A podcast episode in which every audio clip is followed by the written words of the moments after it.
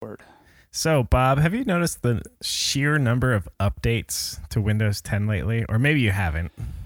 Well, wow, we're going to drop the disclaimer in right now. The thoughts and opinions of Bob and Kevin, of the Bob and Kevin show are exclusively the thoughts of Bob and Kevin, and not the thoughts of their employers. past, present, and probably not future. Okay, so um, shoot.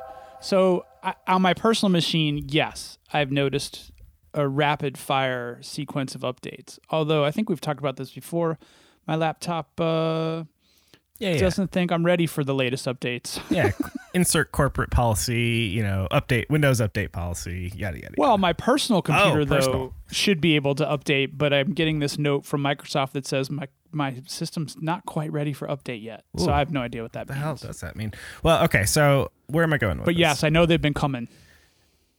we we all like bug fixes quick because the the alternative is enterprise air you know air quotes which is the equivalent of turning an air aircraft carrier right?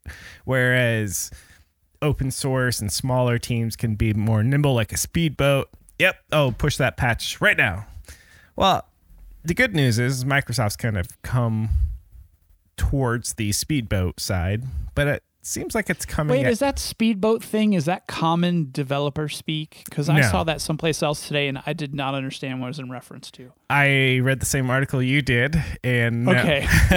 and no, I don't believe so. But maybe it is. Maybe I just maybe I've stumbled Well, the way you this. dropped it there, I was like, ah, shit, I'm totally out of the loop. I'm just trying to draw an analogy. Enter- old old guard enterprise takes for fucking ever to update anything, and back in the day we used to have Office 97, and then you know Office 2003. You know, it's like really five years between updates. Right, with no updates really in between. Right. Right. You know, maybe you'll get a what they call a service pack, which is you know somewhere in there, service pack for whatever, whatever, and then nowadays it's dot versions. You know, push it out, push it out, push it out, push it out. What version am I on? I have no idea. Even Visual Studio, it's like holy shit! I just updated to the latest 2017 or whatever, and sure enough, here's another dot patch, and I'm not at the coffee shop. I ha- I can't download the damn thing. Anyway, I digress. So, Windows 10 seems to be going through this really awful period right now where,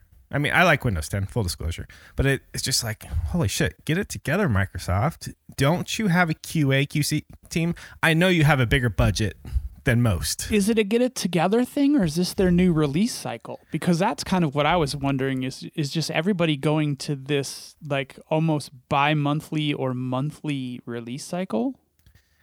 Um, yeah, like it's the window, it's the May 2019 update that actually comes out in October. you know, wait a second, what happened? So see, they do have QA. It just takes them 4 months to QA and they still name it the month release where it was sent to QA. and they still fuck it up, apparently. True. Now, full disclosure, right? When you create an operating system and there's a bevy of hardware available for it, it's hard to get it 100% right. But the things I've been reading is like the start menu's totally borked, or the Windows Update service itself is borked, or Windows Defender. These aren't trivial things in right, Windows. these are major components. This isn't like, well, you had to click three things, get into registry, and then oh, that's what we broke. No, this is like, hello. Um, I mean, as web developers, we can we can try things out in Chrome, Edge, hopefully not Internet Explorer, et cetera, et cetera. And we can kind of relate on a micro level, right? Compared to hardware, we're only kind of dealing with browser compatibility. But when you have the influence budget and 800 million users or however many it is, damn, come on, you guys got to do better, right? So, full disclosure, I've never written an operating system before, so I don't really know all that goes into it. But don't you think that, like, I, I couldn't, I can't even speculate what's going on there. Like, how does how does it get to this? Yeah, it, it's got to clear some hurdles, right? Somebody thumbed up, and then somebody else thumbs up, and there's like, yeah, let's push this. And then it goes to the update server. They start rolling out the changes. I'm starting to get worried that they're going to brick my shit unintentionally because Well, I think I saw a complaint that somebody's machine after the latest update it kept rebooting or something like that. Um, yeah, and uh, I was at your house, and there was a shitty driver update for Intel for my Dell, and it made me have to turn on my computer. I'd have to power it off, and then power it back on, and then finally Windows would boot. So of course you're like, oh, fucking Windows is the problem. Well, you know, you Google enough, it turns out some Intel smart whatever not so smart driver um, that was causing it. I roll it back. Hey, it works. And then what irritates me is have you ever been on like a Microsoft support forum? Uh, yeah, sometimes they come up in my search results. Never ever actually solving my problem, but yes. So, yeah, they I mean, full disclosure, typically if Stack Overflow has a link to an answer that come up in the results or Microsoft, even though it's a Microsoft problem, guess which one I'm clicking, Bob? Stack Overflow. A- amen to that. So, if you've ever been to a Microsoft one, A, it it it never gets i mean i've never seen an actual answer by whoever is supposed to be moderating because they have like moderators you know hey thank you for dropping this in and nine times out of ten is we could not replicate. Closed. Yeah, it's like well, dude that was like yesterday and you gave the guy like no time to respond. And then now the trend is is you got to vote. Hey vote on this issue and we might think about actually looking into this problem and I'm like, I "Ah." also don't like the way that those conversations are threaded where the respondent has the full content of the previous poster's post. oh right, And it's like six posts of the same exact thing. all nested said, together, you know. Yeah. Watching or like, you know, subscribed, but it's no there's no input to the problem. It's just a copy of the problem. And then you get the 30 people that say, Yeah, me too. Yeah, me too. Yeah, me too. And then sprinkled in there is the admin that says, Oh, yeah, we can't replicate this still, blah, blah, blah. Or you'll get Have the, you tried have you tried rebooting? have you tried turning it off and on. And then you get the, Hey, have you tried this? How about this? How about that? How about this? Is any of this working? 13 tries later. No, it's still not working. No, it's still not working. And then, you know, clearly an issue has been identified. And then the original poster gives up. It's like, you know what? Ugh, I don't know. And then Microsoft comes along. Oh, let's close this ticket. No activity. It's like, wait a second. The problem did not go away. You know? yeah, it's just like a graveyard of unsolved problems. It's just so bad. So it's no wonder why Stack Overflow, given all of its the negative sides of Stack Overflow, Stack Overflow is pretty good at. Here's the question, here's the answer, and you know, let's all move on. And it's very right there, right? Can can we delve into that a little bit because Yeah. I always hear people like, you know, tossing shade at Stack Overflow and I've never really been like I don't usually post questions there because there's so many questions that have been asked and answered that most of the time my issue was already someone else's. Where does the um where does the anger and the vitriol and like the negative user experience that I always hear about like where does that come into play cuz I've never I've never had that, but I guess I'm just a lurker. Well, full disclosure, I've only asked maybe two or three questions because for the same reason, most of my problems have already been somebody else's problems, right? Which is great. But uh, you have to be able to identify your problem. So that's still a skill, I would say. Hey, is this the same problem that I've got exactly, or is it something else? But if you look at some of the comments, some people, it, it's not so much as the the question asker. Every now and then you'll get that. This is a dumb question. This is not a real question. This is a blah blah blah. So you'll get that. See, I haven't even seen those. Oh, I've Like, seen I- those. I, must be hanging in the friendly areas, apparently. and then you it's usually on the answers because people will downvote and once once they smell blood in the water oh man the the comments just jump in there. It's like yeah you're you know you know this is wrong you know blah blah blah. And they just like pile on. And Is it maybe because you're researching more complex questions that have more complex code for answers? Like, do people say like, "Oh, this isn't solid," or "This isn't," you know, Um, fill in coding Bible bullshit here? it's less about I think dogma more about um some people are just putting answers just to be able to get points and they'll just throw something in there and it doesn't answer the original poster's question or it'll be about it'll be related but it you can tell I have seen some of those that like they don't really address the initial question and they'll like post some code and they'll be like, Nope, you just do this and I'm like, Whoa, wait a minute, that's not even what the person asked. Yes. But then sometime farther down someone's like, Hey asshead, that's not even what the original poster was looking for. Yeah, you can almost guarantee somebody will try to to score point because again, when you call somebody out for posting the wrong answer, you can be upvoted there. You can actually earn points for saying, "Hey, you're an asshat for for doing this." But what do the points get you in Stack Overflow? So here's where I'm ignorant, but I, I've got a profile. I've got point because you get points for I think upvoting questions. You get points for answering, and it's basically internet cred. So um, you know, different people are kind of like Stack Overflow famous, and I Oh shit. Maybe- really? God damn it. maybe maybe it's like GitHub. Hey, here's my open source libraries if you'd like to hire me, or here's my Stack Overflow big brain number of points, right? So I, I guess that's it. Oh man. Well, hopefully, if there's anybody out there that could explain that to us and maybe a DM, you could uh, hit us up on Twitter. All right. So since we fell down the Stack Overflow Microsoft um, uh, forums thing, let's let's let's close those two stacks off the off the off the, uh, those two programs off the stack here, and let's go back to Microsoft having issues, right? Just kind of slinging code. out oh there. shit, that's my bad. No, it's all good. but uh, Apple released a new operating system or update. Well, I was gonna say Apple does this all the time. Well, Apple's got equal, if not just you know, worse problems. So I think it was Catalina. Is that their newest uh, I've seen a lot of shit talk about Catalina. Yeah. dumpster fire? Is the is the meme that I've seen often.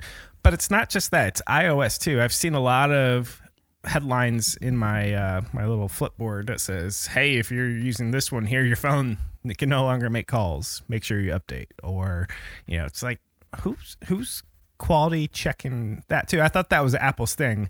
Hey, we we charge a lot of money and you're going to get high quality, but that's kind of bullshit too, isn't it? It's very much so. And I'm trying to figure out like, all right, so is this industry wide symptom or I mean like but what is this the the symptom is releases that are bad and need to be almost instantly patched. What is the problem? Like why is this hmm. happening? I if I were to speculate, which hey, that's what we do here.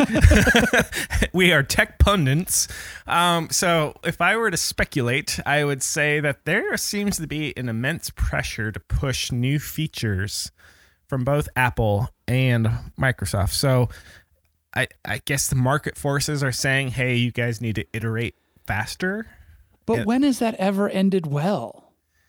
Well, it, maybe it's like the fear of missing out. It's the fear of maybe we're getting behind. You know, the competition's beating us. Apple's got Android and Windows as competition. Windows basically just has Apple, right? Uh, why would those be mutually exclusive though?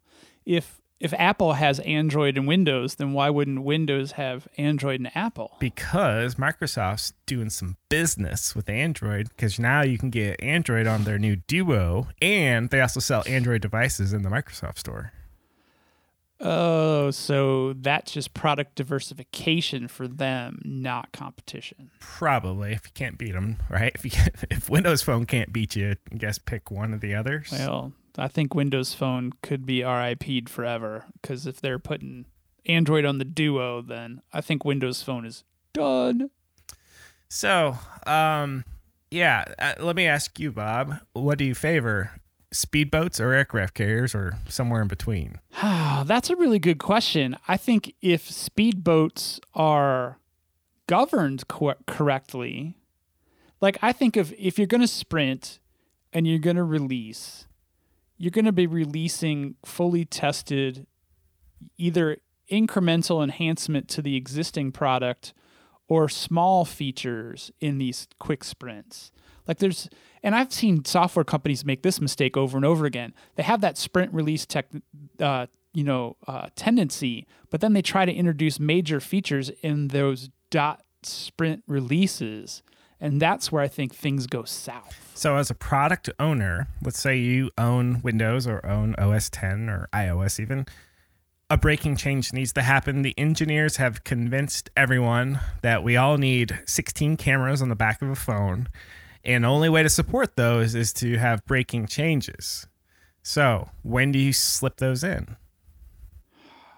You slip those in for a major release. Okay, when do you do a major release? I don't know. I don't own a software company, thank God. Well, uh, I mean that that's the things that they have to ponder because unfortunately or fortunate, well, depending on how you look but at it. But if you're tech. changing form factor and you're changing the underlying infrastructure because of that form factor, that only happens on a major and you only release it when it's right. well, Because it's not like you're adding 11 cameras to the back of the phone before the phone or after the phone's been released, right? That's true. So it's a matter of backwards compatibility too. Can we support the 32 cameras? We're just going to keep picking bigger numbers. the 32 cameras on the phone, um, where the other one only has two. You know, and then for how long do we support that old one? Because one of my big pet peeves with Apple is they drop support uh, for the older devices, and I just But you would have to because if you didn't, your operating system would never be able to fit in a data center. True. No, I, I, I get that. Um, it, it, it's it's it's one of these unwinnable situations. It's a perfect topic for the Bob and Kevin show, where there's just no right answer. Because right? we ain't solving shit. um, you know, it, it- sometimes, you know, we've seen in other software when when is a good time for breaking change. The answer is is never and right now at the same time, because, you know, Yeah, see, that's the whole crazy thing, though. And oh god, in those companies like Windows and Mac, they don't or Apple, sorry, they don't run like you don't run a legacy version. You're either updating to the latest, or eventually you're going to be out of the out of the market right. So they stop making it. on a recent episode, we had a Windows, we talked about a Windows 10 update. So, Windows 10 itself, an intra update, is now no longer supported. No longer is it just, hey, Windows XP is no longer supported, Windows 8 is no longer supported, Windows Vista is no longer supported. It's, hey, that download you had from six months ago. Actually, if you if you haven't updated in six months, we no longer support you because you have to be on this version of Windows 10. See, and that part's weird, and I think that that part is, I don't know, scary is not the right term, but it's just not secure. And Well- you've got enterprises, you've got enterprises that aren't updating at all on their schedule, like on Microsoft's schedule. So, like, where does that leave enterprise that's relying on that operating system? Bob, all you have to do is provide Microsoft with some money, and they'll they'll be glad to support you, right? But they're not going to patch every machine in an enterprise outside of the enterprise's update schedule just because we throw money at them. Depends how big the check is. I, I guess you're right. I mean, I don't know. It just this all just seems very like yucky, if I can use that technical term. so if we look at Google Maps, I'm just going to kind of completely oh God! sidestep Hashtag triggered. Google Maps. Um, they they did the whole hey, it's free, it's free. Everyone use this. Everyone depend on us. It's great. Here's our API. Now you can put it on your LinkedIn. You know, Google Maps version three or whatever it is. Oh, now it's costing money, and everyone's like, ah, god damn it. Doesn't Windows and, and iOS and Android and OS 10 they all do the same thing? Hey, be a developer. Hey, do this. Hey, depend on all this. Use .NET, whatever, whatever, whatever. Oh, now we made a change. Sorry, we we own the kickball. We can take it home if you don't like it. Some of that equals job security when you're a developer because you always have to solve a new problem.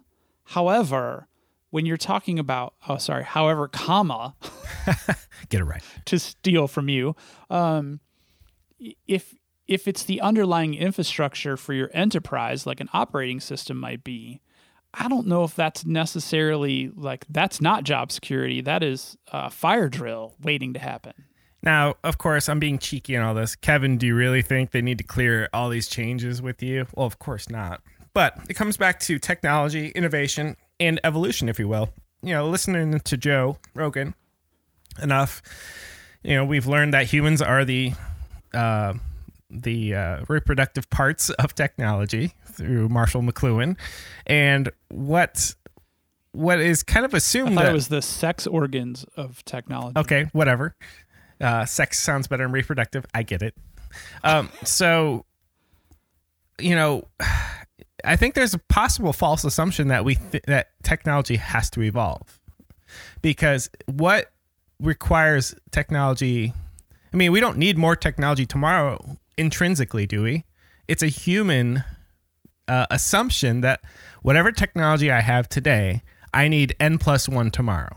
Because Is it an assumption or is it a consumption need? Like, That's a good point. I don't know. Or it's the pure hubris of humanity to say, I want more because I can. right?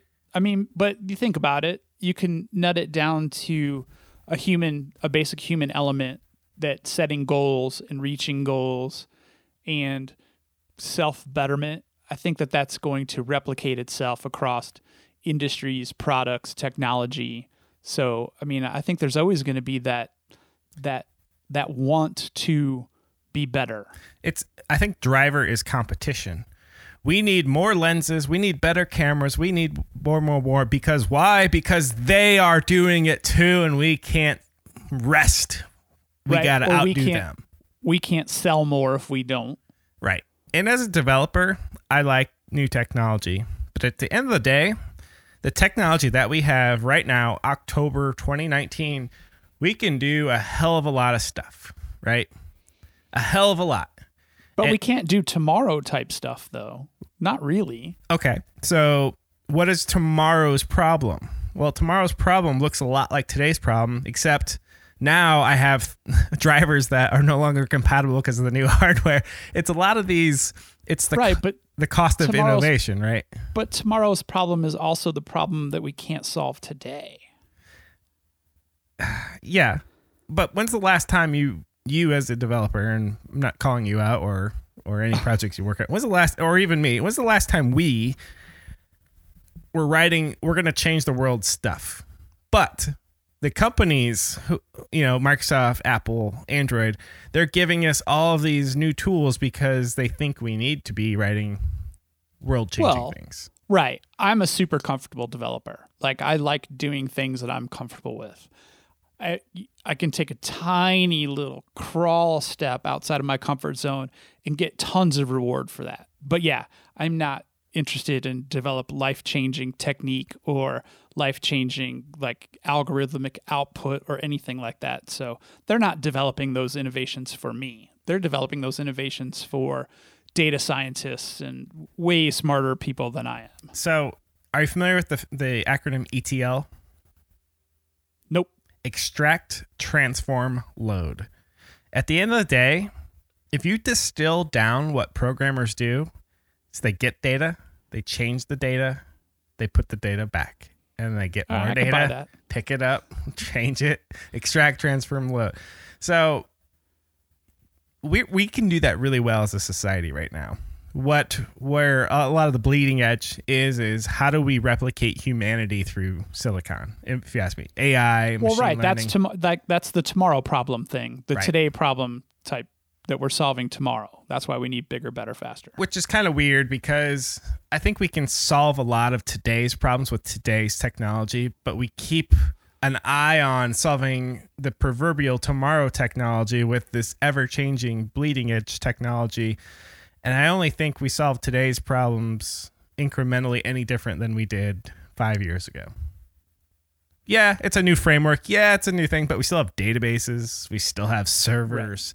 We still have user interfaces. We still have whatnot. There's been some great innovations. Like we do a lot of touchscreen stuff nowadays, but I don't. I mean, mobile is probably the biggest revolution in the last ten years. You know, every, you know What about quantum?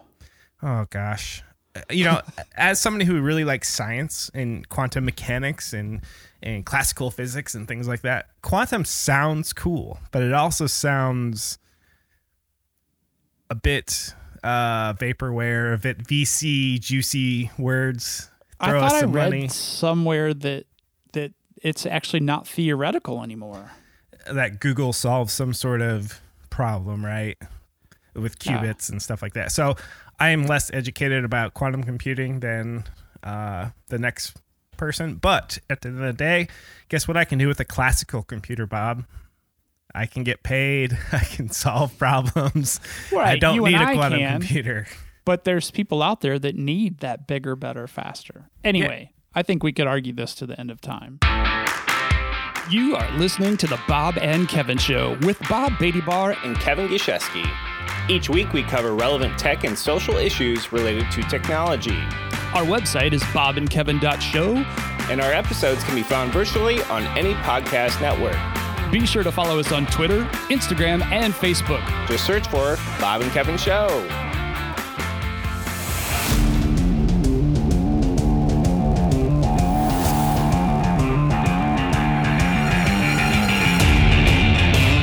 Okay, so I had an observation this week, and the observation was Is, is this the gotcha part of the program? no, I'm and now for something completely different. so I'm sitting at the coffee shop, going, you know what?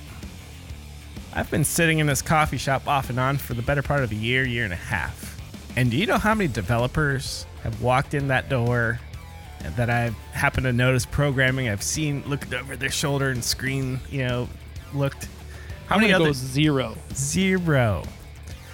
Okay, great. Kevin, there's no programmers in Little Columbia City, Indiana. So freaking what? Well, Well, what's the total population there? We've got about 9,000, Okay. So, So- you're one in 9,000. which is really, I'm sure there's more closet people or people who commute. But at, at this point, after a decade of living in this town, I have never, ever, ever just casually run into somebody. Hey, you're a developer? Yeah, me too. Hey, where do you live? Oh, you live? Oh, well, we live in the same town. None of that. Never. You should move to Boulder because everyone's a developer. Right. You can't you can't throw a rock without skipping off at least two developers' heads, right? I was in the hot tub the other night with myself, my wife, my son, his girlfriend. So we'll, we'll consider that one. Okay. So me with my family. Three other people came into the hot tub. Two of the three of them were developers. okay. So I have a point here. So are you familiar with the phenomena of brain drain, right? Where it's places like Columbia City, Indiana. Um, if you if you're smart, you go towards the the water or the urban centers, right? Because that's where the jobs are and whatnot. right. So, kind of back to our little technology uh, riff we were doing there. In my mind, I feel like there's a bit of a urban slash coastal bias as a consequence of the brain drain. So, we have Uber as a company and a pretty cool app because it's an urban problem. We have DoorDash, which I used for the first time in Boulder at your house Oh, really? That was the first time? That's first right, time ever. Yeah, and then I come home and I'm like, hey, let me see what's available here. DoorDash is not available in your area. Do you have Uber Eats though?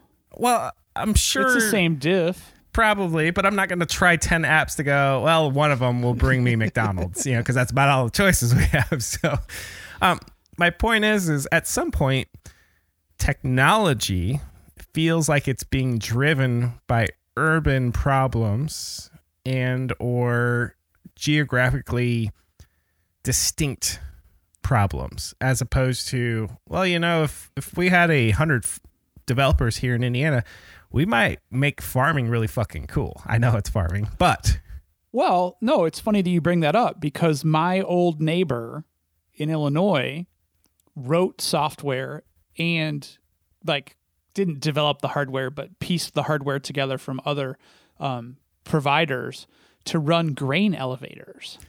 So there is tech of rural rural areas. There is, and my brother-in-law, he was in charge, or he once upon a time he installed the auto drive GPS, where a, a combine and a tractor will, you know, you map out your fields, and it's you still have a GPS farming, baby. exactly Woohoo! still have a driver in there for safety, but you know, so I'm not saying that there's not rural technologies. But do you think the rural technologies get put at the top of the list or the bottom of the list if all the developers are in, you know, urban and or slash coastal areas? Well, I think that's a giant challenge for companies that are developing that farm related technology, that rural related rural related technology. And yeah, I'm sure that the tech deserts that are formed because of that make it super hard. So it was just a casual observation that holy crap, I feel like the only developer in a so many pick a big number of square miles, or at least the per capita of developers is very small where I'm at. And to my next point on that is when a local company needs a developer, they take basically any warm body Oh, yeah, walk through sure. that door. For for better or for worse, they'll say, "Thank God you you get, you know what this like you know what you've heard of JavaScript. Great, our last developer quit. He he went to Boulder, Colorado, or wherever he went. he went where it's way cooler. You know, here's here's uh, some money. Um, But would you also find in that same local, you know, non-urban market that the pays, like the pay scale is going to be incredibly diminished as well, right? I I won't disagree at all. I live in one of the lowest cost of living areas in the country, not just Indiana, in the country, and they, you know, the salaries are commensurate with that. So the local job market to me here is just laughable because for what they for what you would do for someone here could be as equally difficult as somebody who's working that San Francisco job. But th- that San Francisco job's got the the mega mortgage where here if you want the mega mortgage it's totally optional. Yeah, depending on your appetite. Well, if you want to own your own compound, then yeah, you could go the mega mortgage i feel attacked. Uh, um But yeah, but that all makes sense though because you're employed by an, a, a company in a major metro, not in rural America. So I mean, it it totally makes sense that there's not developers just hanging out down at the coffee shop. I kind of actually look at it a little bit as a blessing that I I had a hard time finding my first programming job here in the uh, the sticks, and so I took several jobs that were unrelated to programming but have completely um, been seminal to what I think I am today capable of. Meaning, I I've, I worked for Walmart Logistics. I worked for a grocery, you know, where we had to you know, Walmart had it all figured out. This is early 2000s. Um, I worked for a wireless phone company um, eh, right at the dawn of the uh, smartphone era. And that was my first programming job. But knowing all that operational logistics side um, was very important coming into programming because I see a lot of programmers out of college and all they know is design, frameworks, and whatnot. They don't know real life or Well, like the operational yeah. side of things. Um, so it's a blessing and a curse that we kind of have this brain drain sort of thing. But to my further point on that, meetups. I can't Uh. go to meetups, right? Because they don't exist around here. Well, how far are you from Fort Wayne though? Uh 30 35 minute drive. That's not super bad. No, because like at home or not at home. Damn it, my home is in Boulder now. Back in Chicagoland area, if I wanted to go to a meetup, I had to go into the city.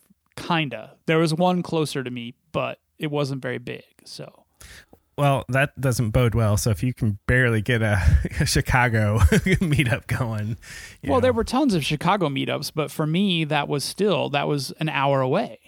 So Fort Yeah. Wayne's actually closer for you. It- is, but it's a bunch of people I'd rather not probably associate with. It's because again, we've got limited choice. It's not like we we can which meetup would I'd like to go. It's the meetup with the five people that might show up. Yeah, we had something similar in Batavia. We all just hung out and drank instead and didn't really do the meetup part. So anyway, hashtag problems of being a rural developer who's too stubborn to move anywhere cooler. There you go. well, I don't I think you're pretty locked in right now, so I am 100 this is it. It's forever home. If you want Kevin, you're going to have to have me fly out to meet me or you have to come to the compound. Well, so maybe you should just try to find like woodworking meetups or, you know, ag meetups or something. uh, woodworking might be interesting, but ag, come on, man. no way. I'm not, I a, was just not grasping any at effort- straws. I'm not a card carrying FFA member. I'm sorry. Oh boy. So, um, I wanted to talk a little bit about uh, politics today. That's a problem to me. Oh, yeah. Did you watch the But- debate last night?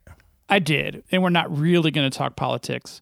Um, one of the questions that came up in the debates last night, so I think this was the 45th Democratic debate or something like that. There were 3,425 candidates on stage. You are fake news. So um, everybody got about 1.5 seconds to introduce their platform to the rest of America and the world. But one of the, a couple of the questions that came up toward the latter half of the debate, they all revolved around um, social media or big tech, but it was really about big social.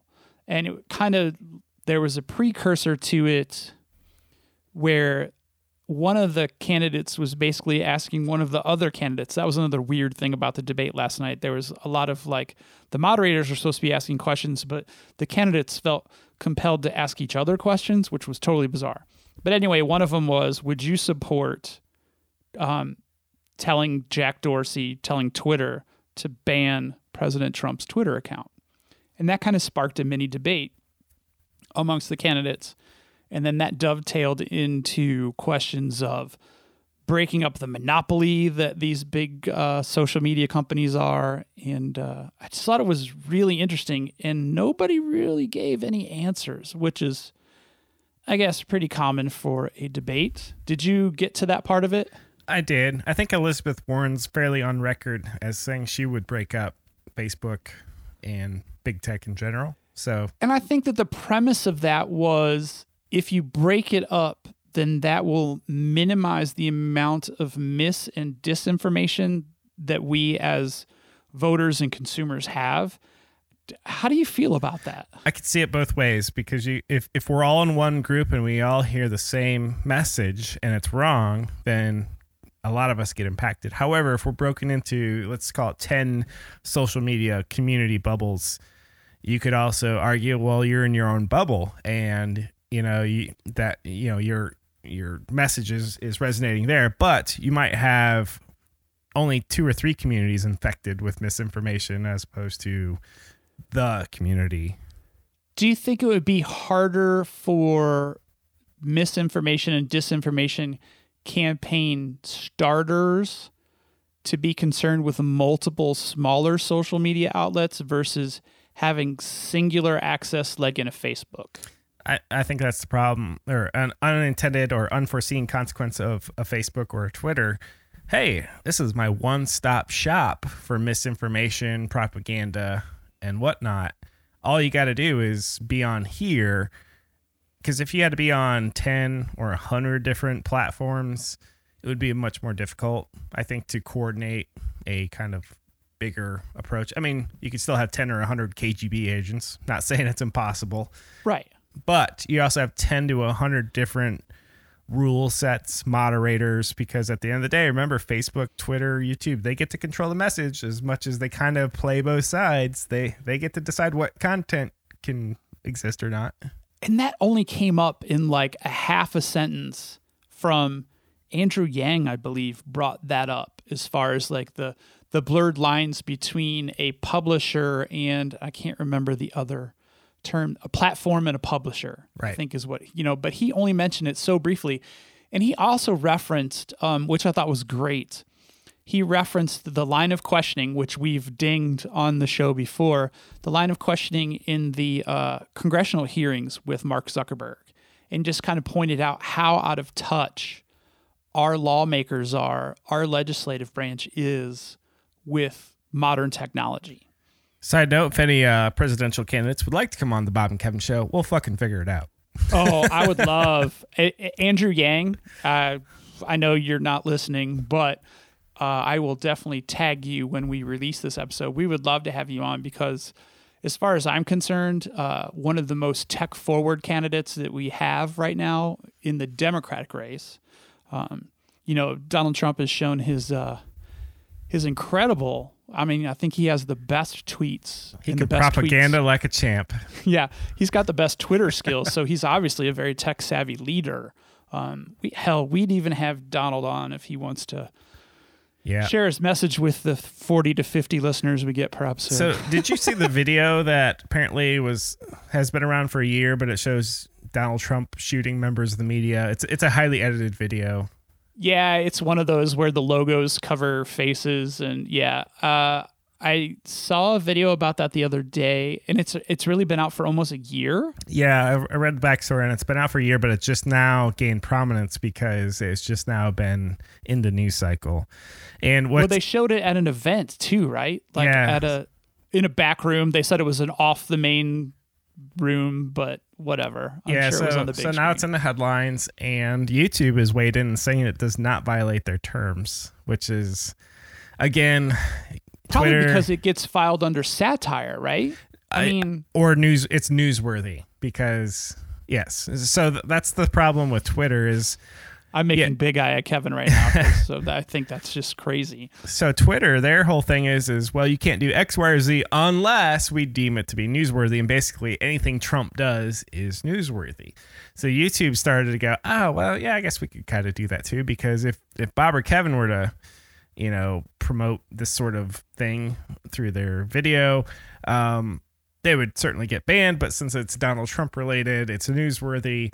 And some people were saying, well, isn't this, you know, grotesque violence? And it's just, you know, we got no place for this. And I believe YouTube also further said that, well, it's um, fictional. So again, I think they just can decide what is and what isn't whimsically. And that's that's really what their policy should read. We have a whimsical content policy, whatever the fuck we want. I mean, it could be like one sentence, but I don't know why these are like pages, but whatever. Well, and I think that go. I mean, we've talked about this before. It, back to the eye of the beholder. So, like, I could see where it could be viewed as satire. I could. I, I can't see how it'd be newsworthy, except for the fact that it's associated with him, unless he put it out. But if he didn't put it out, then it's not really newsworthy. It's just satire. I, I think we talked about it already, but you know, Trump tweeted retweeted a video of uh Nickelback, right? With the yeah, look We at this photograph. you know, it's like and then it gets pulled down for copyright reasons. You know, it's just like the dumbest things. Oh, well, it was copyright, not because it was, you know, any other misinformation or just propaganda or whatnot. So I don't know, man. I don't know who's Yeah, on whose team anymore. I think I like. I think, like I said in that episode, that it was probably Nickelback that made the copyright claim, or Nickelback's management. So What what about songs that get played at like political rallies? And I don't want to pick on the Don because he's such an easy target. But you know, if you were to play any song at a music rally and that band didn't align with you politically, I think that happened. I think he was playing uh, "Born in the USA" or something like that, and the boss basically said, "Nope, shut that shit down." yeah, but how do you go policing that if you're Well, because those rallies are uh, televised. and what if you don't listen? I mean, you're the president. I mean, you're gonna get sued for a copyright violation. Well, no, I think you get a cease and desist after the fact, and that's illegal. Like that's filed. So, uh, what? They don't call him the Teflon Don for no reason. I guess we are picking on Don, but anyway. Um, so we have uh, the Verge article that you sent me, and Mr. Zuckerberg apparently had some leaked audio of him come out, and one thing he said was, and I quote. You have someone like Elizabeth Warren who thinks the right answer is to break up companies. If she gets elected president, then I would bet that we will have a legal challenge. And I will bet that we will win the legal challenge. And still, does that suck for us? Yeah. I mean, I don't want to have a major lawsuit against our own government, but look, at the end of the day, if someone's going to try to threaten something that existent or something that existential, you go to the mat and fight. So Mr. Zuck basically is threatening to sue um, if if anyone tries to break him up. What do you think?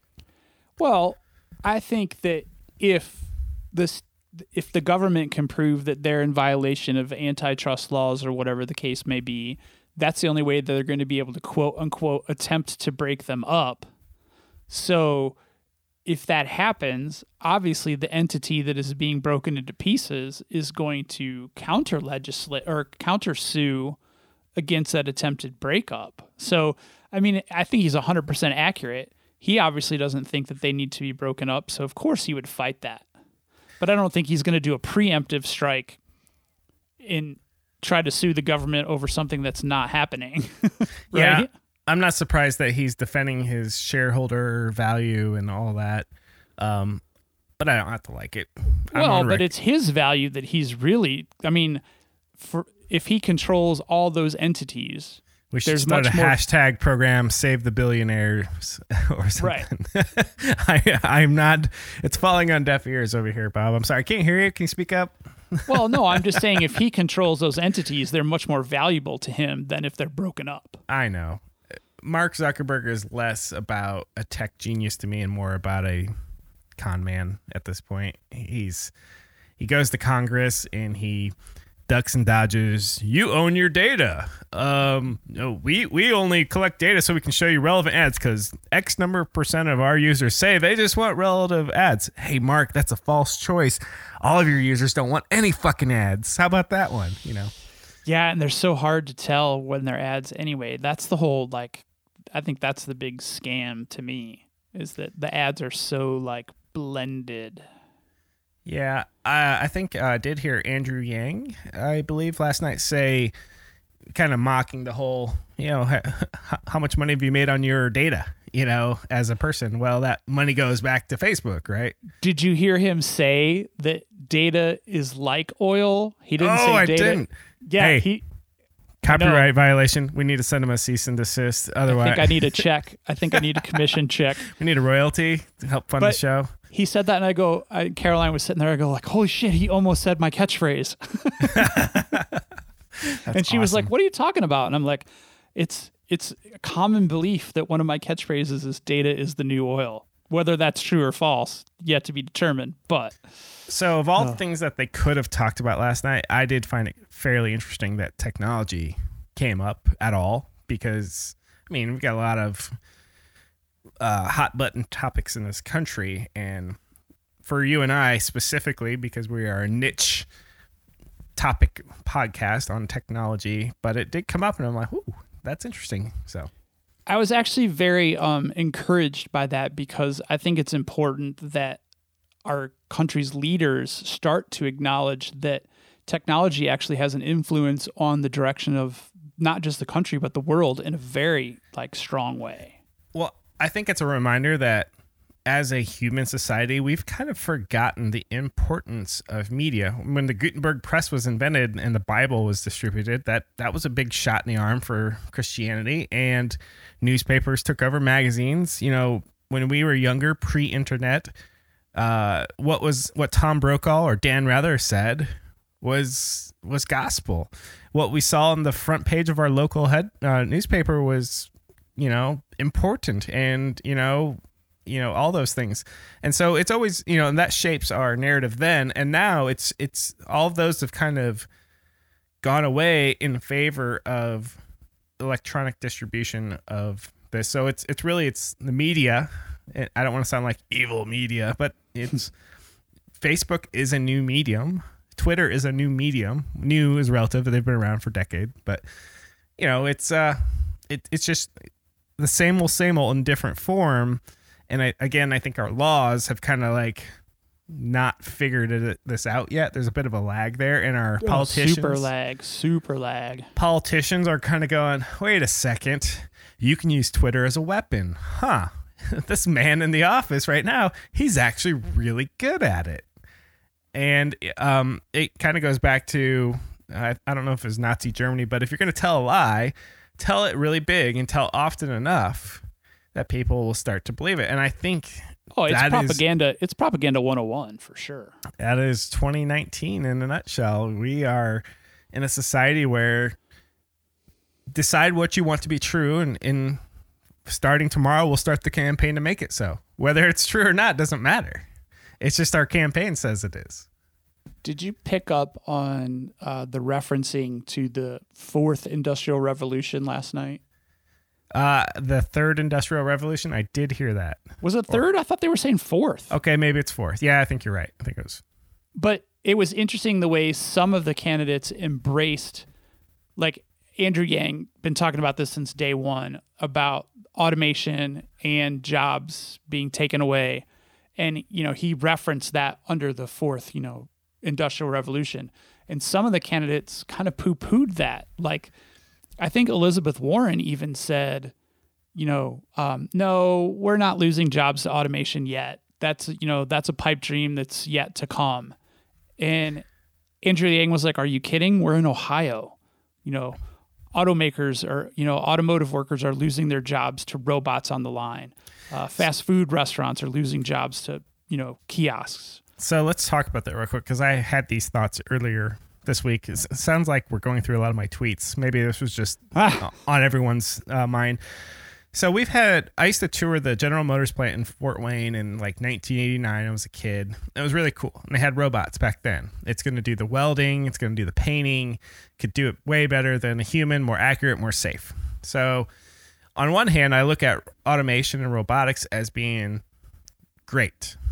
Now, fast forward to 2019, you go to a McDonald's and you can order your food through a kiosk now, and then your food just kind of shows up.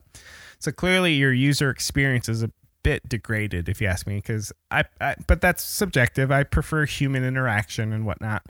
But where Even I'm at going, McDonald's. yeah, I hey, I used to work at a McDonald's. All right, so I I I, I like being able to talk to a person and you know whatnot. Um, but you know maybe I'm just old guy. So if we fast forward a little bit, I've seen and heard some chatter that the the Indiana uh, Bureau of Motor Vehicles may one day charge to speak to a human. I saw you tweet about that, and I couldn't tell if you were talking about banking because they tried that experiment in banking probably like a decade ago. Well, we have ATMs, right? I mean, Right, but they were charging a fee to talk to a teller, and people lost their shit, and then they backed away from the teller fee. To the state of Indiana's credit, we have got we in the last 20 years we've gone through a lot of reform with just the bullshit, the red tape, and to the betterment. Um, you can't uh, get your driver's license anymore at the bureau, or you, you show your documentation, you proof, and then they'll mail you your uh, driver's license nowadays. Back in the day, you used to get it right then and there. You can't do that anymore. It's, so there's some streamlining there. Um, but what's what's being talked about, I believe, is it, you're going to be asked to do everything through online or through a touchscreen. And if you need to talk to a person, there's a fee now. So if you look at air the airlines, you have first thing you do when you get to an airport is you check in if you haven't done so on your phone already, and then you drop your bag off. And then it allows them to reduce their staffing. So I get the total business side. Have you been through customs lately? Um, not lately. Uh, when I went to Aruba a few weeks ago, came back, there was one person um, at the customs area, and the rest were uh, kiosks, and it was all done with you know scanning and video. So there's there's positives to that, you know, um, in terms of business, but um, what what the job side of it is is also wait a second, that's my job. I used to be, I want to be the McDonald's cashier. I want to be the airline person. I want to be the customs agent. That Or I need to.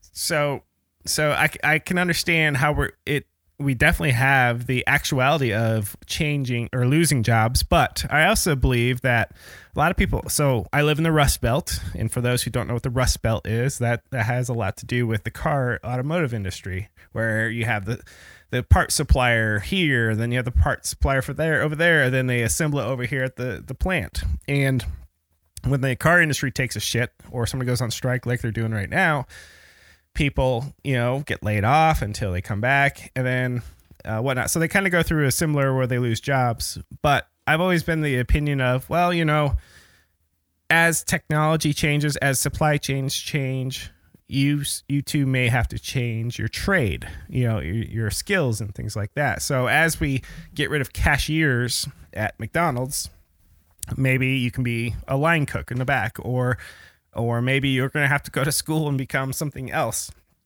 So I definitely see the concern with automation is taking away jobs, but it's also probably creating other jobs. So it's really I think that's the common theory is that Right. it will create some jobs, but there are going to be more specialized jobs. Yes. Um, and to my earlier point, I can't throw a rock and hit a developer anywhere in this county. It seems like I would welcome more developers. You know, you know, great. You're no longer a McDonald's uh, person, would you like to be a programmer? You know, uh, things like that. So a lot of people just don't know how they're like, yeah, sure, I don't know how to go from A to B, Kevin, and I totally get that. So well, or would you be interested in serving the being able to learn how to service the digital kiosks?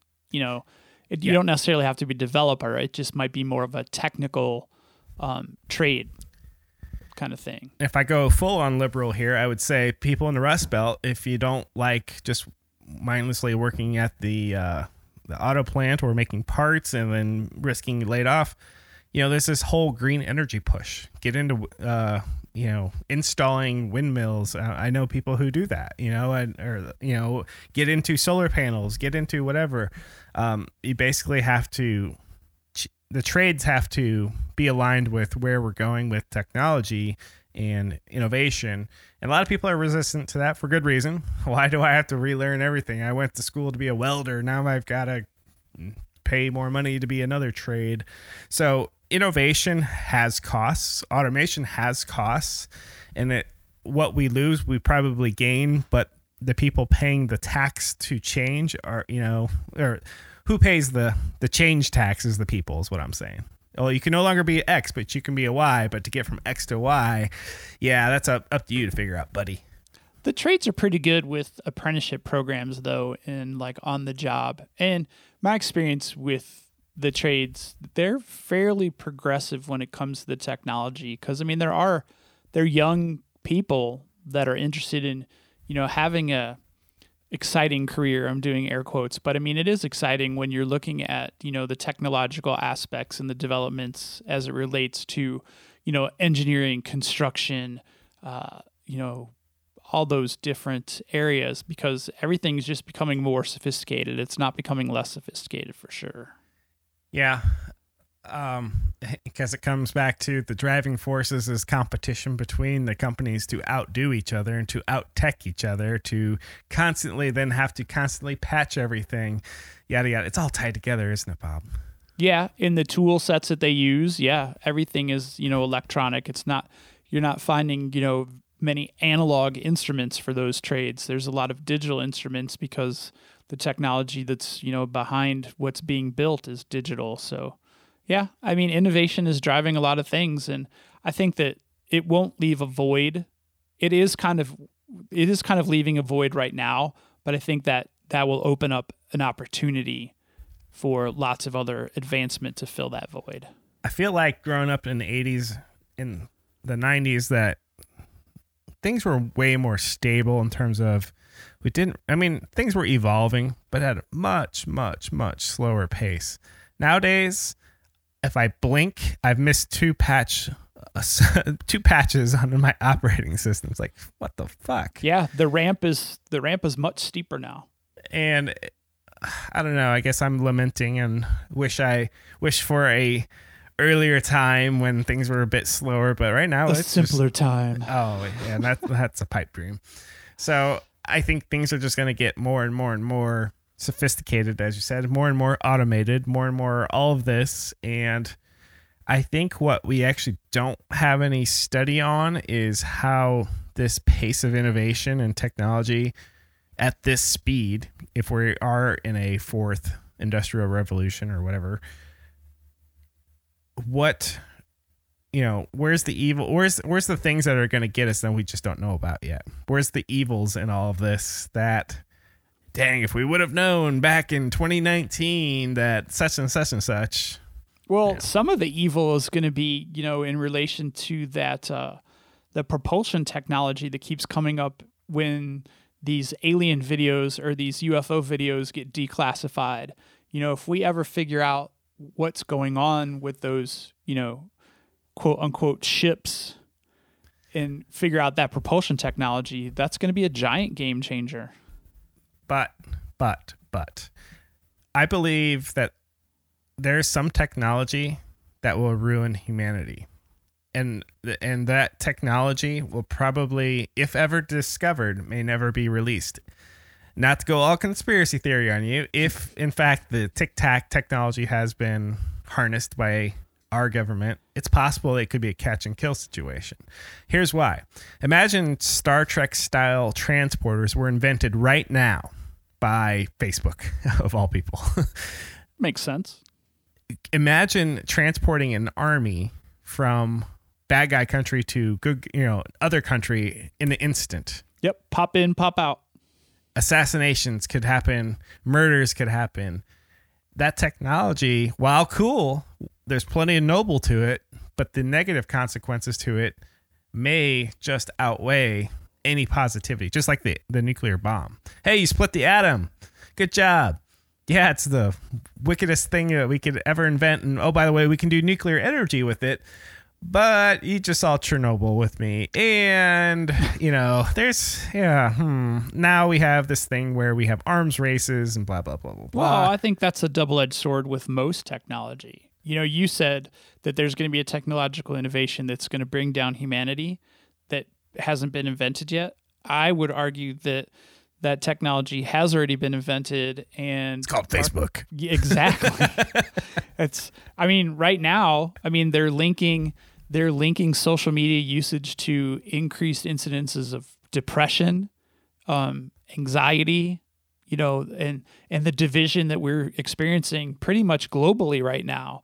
I mean, Cambridge Analytica bridled that and used it to their absolute best advantage in several different, you know, government exchanges throughout the globe. So I would argue that that technology has already been invented and it's already killing humanity. It's October 16th, 2019. Bob hates it when I say the date, but I just did because I want to go on record and I want to say in the future, your car insurance, your health insurance, your life insurance may be predicated based on your online profile from somebody. Oh, I think that that's definitely going to happen because it's going to indicate, um, you know, health, mental health, and physical health implications that will impact that. So let me ask you this, Bob. You said that will happen. What evidence do you have that it's not happening? Uh, I think just well, okay. Full disclosure, as a middle-aged man who never goes to seek medical attention unless he's dying. Um, I can't verify that, but last time I was at a healthcare practitioner, I wasn't asked any questions about my social media habits. So, well, all they got to do is Google it, yeah, right? Yeah, fair enough. So, um, somebody I know has access to a background check app because they hire people. And he was like, hey, check this out. I'm just going to put in random name. You know how much shit comes back about everyone like your ex-wife your how many oh, kids you got your next door neighbor's name phone number? Deep web search. Holy crap. And if you don't think that well maybe you don't have to maybe this isn't happening but it's so easy. Why wouldn't risk assessors like insurance be kind of getting out in front and go like you've got 12 duis bro you know uh yeah, your rate is this, or we're not even going to insure you. So if we know legal stuff, probably almost definitely comes up. It's not much more of a stretch for these background check services to go, hey, you know what? Here's the kind of uh, porn they're into. Hey, here's their web search history. Oh, I and, guarantee they have it. And I don't think our laws have ever asked, or lawmakers have ever asked the questions such as that. Like, wait a second, is this the kind of stuff we want people making decisions on John Q Public because how do we know that the information you're getting to make these decisions is even correct? I mean, there's two John. There's more than one John Smith in this world, right? right. Well, that's happened legally many a time. You know, the legal database pull up information, last known address, wrong person. Yeah, we, we used to get phone calls. I have my wife's got the same name as somebody else in the world, and that somebody else doesn't pay their student loans, and they kept trying to think it was us because, well, hey, who would have that last name, right? so, not, uh, not it. Um, so, uh, back to the Tic Tac real quick. If we were, if if the Tic Tac technology exists, Tic Tac technology. Wow, that's I like that. Yeah. Hmm. We should we should trademark that. Tic tac tech.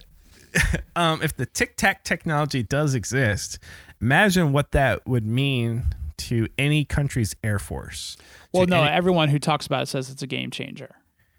And, and it's not just a game changer eventually, it's a game changer today. Yeah, it's a checkmate. It's a yes. checkmate for sure. Um, what would that do for air travel? What would that do for logistics, moving supplies and whatnot? What would that do for interstellar space travel? What would that do for colonization of the moon, mining the moon? Oh my gosh. Well, the theory is is that it changes everything we've known about space and time. Because if you're just basically creating voids and moving into them, then the speed of light is not really relevant. So traveling great distances, you know, it all of a sudden becomes it becomes much more realistic to send people to Mars I was You know, listening to and uh, beyond. an old Joe Rogan with Lawrence Krauss. Are you familiar with Lawrence Krauss? Uh, name rings a bell, but Not- standard talking head physicist on t- on pick a TV show. He's he's he's, he's the hired uh, expert. yeah, he's a cohort with Neil deGrasse Tyson, Sean Carroll, physicist type. Um, so he, he they were talking about the laws of the universe, and again, Joe was just kind of looking your standard, what is going on? You know, just not understanding. But uh, basically, he was saying if the if if we took a snapshot of the universe and said when we as soon as we snap the camera um, those will be the laws of physics in this universe. So until we like freeze them in, so when we when the camera was snapped, we got the four fundamental um, forces: gravity, electromagnetic force, weak and strong nuclear force. We have those, and then they act in a certain way.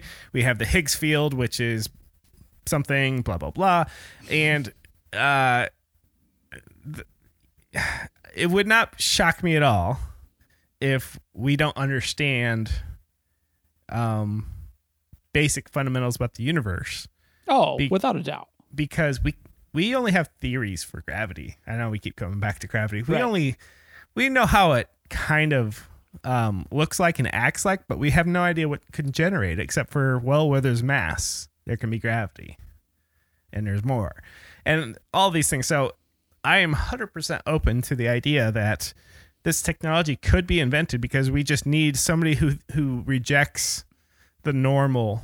Well, this is what everyone else has tried what if and then insert some radical idea. And that radical idea could be from another planetary system another technology. And i think it's also been said we watched that uh the pilot i don't know his name the tic tac pilot guy. Um basically oh shoot i've lost my train of thought. But anyway we have a physical we, we have the ability to understand what it takes but we don't understand our own physical science enough to be able to replicate how that would happen yeah, yeah. If, if somebody were to again drop a nuclear reactor through a time machine into the 19th century, they would look at it and go, "What the fuck?" Right? This is this goes Well, back to even if you take a video screen into where pygmies live have never seen technology like Right. that and then showed a video of them on screen in real time that would blow their fucking minds. So i mean why can't that that be imprinted onto our most technologically advanced people on this planet that there's stuff out here that would blow our minds? Oh the the thought I was trying to gather there was right now we have preconceived assumption the reason we can't travel to another solar system galaxy even to Saturn in a reasonable amount of time is distance the tic tac propulsion system would make all that moot right and it would challenge potentially Einstein's you know cosmic speed limit that speed of light is the speed limit. Right. What if you could do something that we can't even conceive of right now and that's actually not the you know a limiting factor. Right. I mean, if we believe in the concept of infinities, then the speed of light plus one is faster, but we feel like that's somehow a limit. Like that's the ice wall. I mean, in, in some regards, you know, th- saying that the speed of light is a limit is almost as asinine as flat earthers and their ice wall. Please don't get me started on flat earthers. No, we're out of time for that. Hey, I did want to uh, put a nice little bow on something we mentioned briefly earlier. Uh, we did touch upon the UAW. It, apparently, they have created the framework that could possibly end the strike today. So, GM and the UAW have at least a framework of an agreement that might bring that strike to an end. So, that's good. like to get Yeah. some people back to work, especially around here. So yeah. Do you got anything you want to add as a little wrap up? I don't think so. Are we still doing the lightning thing or not doing the lightning? You know what? I think going into the next 50 episodes, we're going to just fuck off with the lightning. Okay. Yeah. Uh, sounds good. All right, Bob. Now I don't know how to end the show. You know what? we'll just say till next time. Thanks All for listening to the Bob and Kevin show. Hey, have you ever wondered how you can get in touch with us at the Bob and Kevin Show? Well, first, you can try us via email at comments at bobandkevinshow.com. Or are you more into social? If so, you can find us on Twitter at Bob and Kevin Show. Or on Instagram as Bob N. Kevin Show. That's Bob, the letter N, Kevin Show. And if you're still on Facebook, you can even find us at facebook.com slash Bob and Kevin Show. And for the serious business fans, you can even find us on LinkedIn at linkedin.com slash company slash the dash Bob dash Kevin dash show. How's that for a handle? Let's connect.